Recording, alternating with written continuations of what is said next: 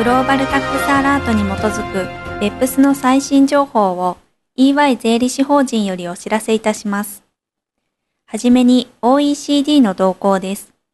2015年12月3日、OECD は歳入統計の年次報告書を公表しました。その報告書によれば、2007年から2014年において GDP に対して法人税の平均歳入の比率が減少しています。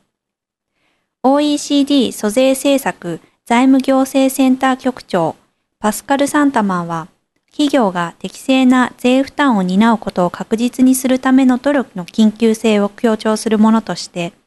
この結果を引用し、BEPS プロジェクトと関連付けをしています。続いて、各国における BEPS 関連の最新動向をお知らせいたします。はじめにオーストラリアの動向です。2015年12月3日、オーストラリアの議会は以前に発表された租税条項を導入する税法案を可決しました。可決された条項の一つ目では、多国籍租税回避防止法がオーストラリアに恒久的施設を持たず、オーストラリアで特定の利益を獲得する外国の多国籍企業に適用されます。2つ目は OECD と G20 の推奨に基づいたマスターファイル、ローカルファイル及び国別報告書の作成を義務付ける移転価格文書化の3層構造アプローチです。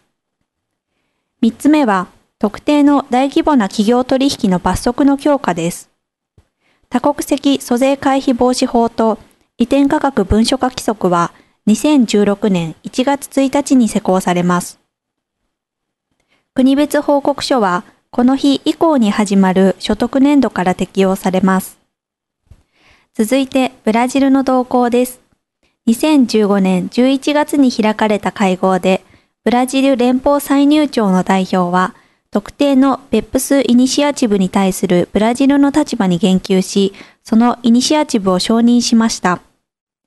現段階の BEPS プロジェクトで最も顕著なのは、行動15の多国間協定の交渉への積極的な参加でしょう。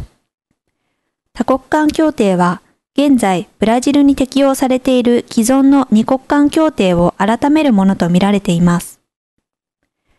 特定制限規定や主要目的テストの導入がこれに含まれます。加えて、国別報告書がすでにブラジルの企業に課されている電子申告義務に調整を加えて導入される可能性が正式に示されました。最後に、米国の動向です。2015年12月1日、上院と下院の租税策定委員会は、BEPS プロジェクト、米国に拠点を置く企業への影響及び米国の税制改革への影響についてヒアリングを行いました。ヒアリングではまた EU の政府委託調査の討議も行われました。ヒアリングの共通のテーマは、米国の国際税制改革の緊急な必要性でした。今回お届けする内容は以上です。BEPS に関する最新情報は EY のウェブサイトをご参照ください。